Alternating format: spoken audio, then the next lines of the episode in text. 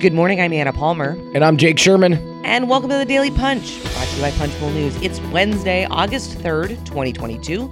Let's get into the mix. Here are your Washington headlines of the day. Number one, the Senate made moves on the PACT Act and allowing Finland and Sweden into NATO. Number two, the five things to watch in reconciliation. And number three, what happened in last night's primaries.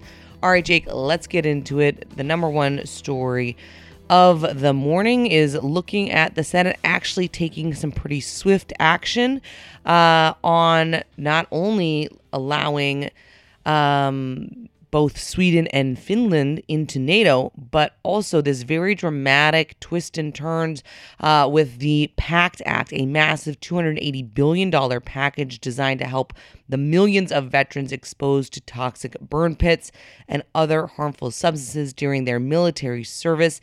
That vote, you know, we've been talking about it for the past week, where Republicans had, pull, you know, pulled their support over frustration uh, with uh, Democrats and the kind of being outmaneuvered on reconciliation. That final vote was eighty-six to eleven, ending a very uh, dramatic week uh, with the re- Republicans facing a lot of ire over that, you know, that they were playing politics with veterans' health. Yeah, so let's let's address these two things that have either happened or are about to happen. PACT Act, it was an untenable position for Republicans. They were having an argument over uh, uh, the construct of the bu- of the money in in the rec- in the PACT Act, meaning it, whether it should be um, uh, mandatory or discretionary money, um, and uh, about a bill with with uh, for to help veterans who were exposed to toxic burn pits. It was not sustainable. They got nothing out of this deal, um, nothing out of their delay. The bill passed uh, uh, overwhelmingly, and uh, they kind of folded there, which was the only position they could really have. Now Schumer gets to move to NATO. Uh, NATO, Swinland, Swinland. It's not called Swinland. It's called Sweden. Is it? It's not? Sweden, oh. It's not it's good Swinland. To know. No. But that was a combination of Sweden and Finland. So Swinland, no, Sweden and Finland are um, are now going into NATO, and, and the Senate's going to overwhelmingly uh, clear that move. Senate Majority Leader Chuck Schumer invited the ambassadors from Sweden and Finland, or as we call it, Swinland, to watch the vote from the gallery. Um, uh, This is obviously all in response to Russia's war in Ukraine. Um, and uh, so, again, we expect this will pass with ninety-something votes. It should get um, it should get through relatively quickly. And then that leads us to the number two story of the day, Anna. Reconciliation. Reconciliation. Wow. We uh, we are watching five things, Jake, uh, this morning when it comes to reconciliation. I think we can kind of just ping back and forth here uh, and talk about it, because obviously we have been focused on all things reconciliation uh, since the Democrats made the dramatic move to uh, expand this package to something much larger than just health care uh, provisions, as almost everyone thought that that was kind of the, the path that it was going to be going down. But let's talk about this. Number one, the biggest question out there that we don't know when this is going to happen, and it, it, it's going to really impact not only what's in the legislation, but the timing of the legislation is, where is the parliamentarian? The timeline of this entire process is dependent, Jake, uh, on where and what Elizabeth McDonough says. She's going to render that judgment on this agreement cut by Senate Majority Leader Chuck Schumer and Senator Joe Manchin, the Democrat from West Virginia.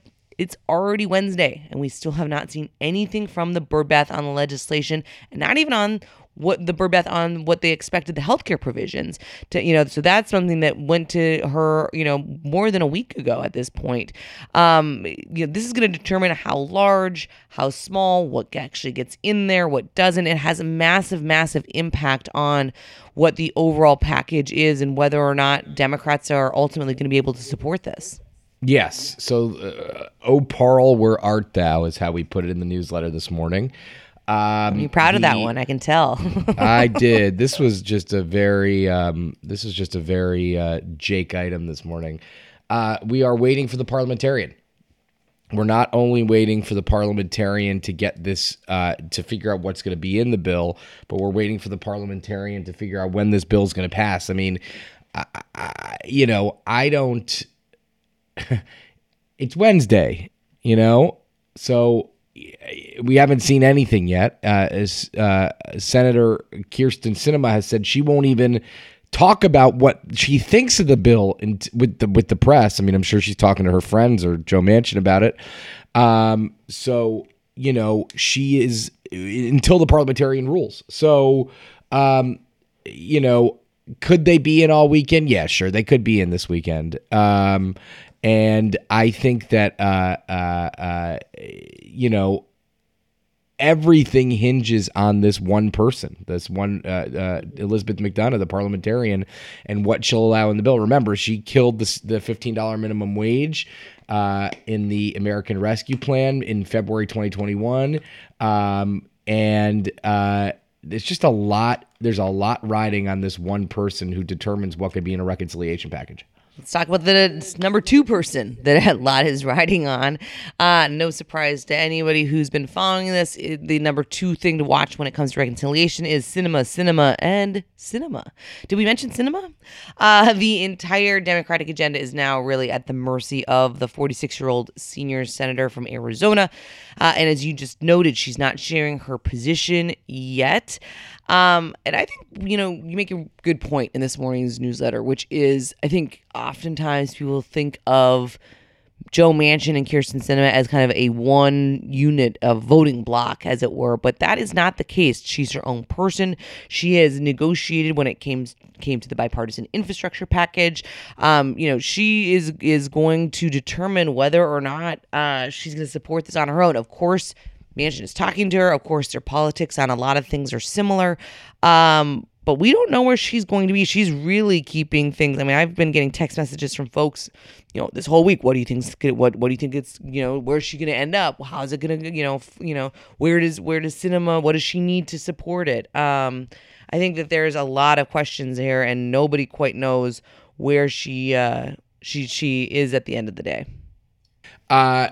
Yeah, I mean, she doesn't talk to she. She talks to the press when she wants to. Um, the entire Democratic agenda hinges on her, uh, famously averse to tax increases. Um, so she's got a lot of leverage. But as we put it in this newsletter, in the in the newsletter this morning, um, it's like a Jenga tower. You know, like you pull one piece out, the whole thing could come t- come tumbling down. Um, and if you remove too many pieces, um, then who knows what happened. So I, every all eyes are on her, obviously. Uh, number three, will Wall Street win or take it on the chin? Um, so everybody's talking about the carried interest p- provision. A lot of people don't necessarily understand carried interest or understand what it means, but it basically means that um, b- hedge fund managers, private equity managers, and some other employees of hedge funds and private equity uh, uh, funds um, pay a twenty percent tax rate on carried interest um, instead of the normal top income, which is thirty-seven percent and thirty-nine point six after twenty twenty-five. Um, so this is a big break for some rich people. Um, now, could Sinema want to pull this out? Maybe. Um, we don't know the answer to that at this point. Um, we uh, uh, it would be a major victory for Wall Street, which is pushing hard to get this thing out. Um, but Manchin, Joe Manchin, who designed the bill, basically has been telling us for a couple of days, Wall Street's had it good for too long. It's time for them to kind of go back to reality. We'll see. I don't. I don't know. I. I. I we'll have to see whether where that where that ends up. Absolutely. The other quick thing to think about when it comes to this is insulin. Democrats want to include a proposal by Senator Raphael Warnock, the Democrat from Georgia, to cap monthly payments for insulin at thirty-five dollars per month. In uh, this this reconciliation package, the question again goes back to uh, the Byrd rule, Elizabeth McDonough. Um, will this violate it? Will Republicans decide to challenge it? Uh, this has come up before, um, and it has not been resolved. Uh, as well as, and, and this is really not only impacts what's in the in the final bill potentially, but is certainly um, going to add a lot of drama to this, which is going to be the amendment vibe, right? Um, are Republicans going to try to stick it to Democrats um, and make it as painful as possible, doing a slew of politically charged amendments? Um, I expect yes, right? I mean, they're very upset, uh, to say the least, that uh, Democrats are moving forward with this larger package um, when they kind of tried to stop them, you know, and, and hold Chips uh, Plus hostage over that. And, uh, you know, the real question is, as we often know, though, jet fuel is an alluring uh, smell for members of Congress when they are about to try to get out for the summer recess. So they're going to have to figure out, kind of balance those two things. How much pain can they put Democrats through? But then how long do they actually want to stick around to be in Washington?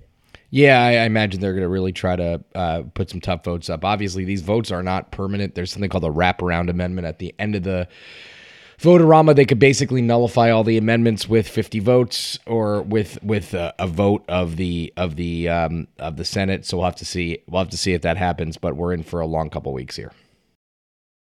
All right, let's move on quickly to the number three story of the morning. A lot of takeaways from Tuesday's um, big primaries news here.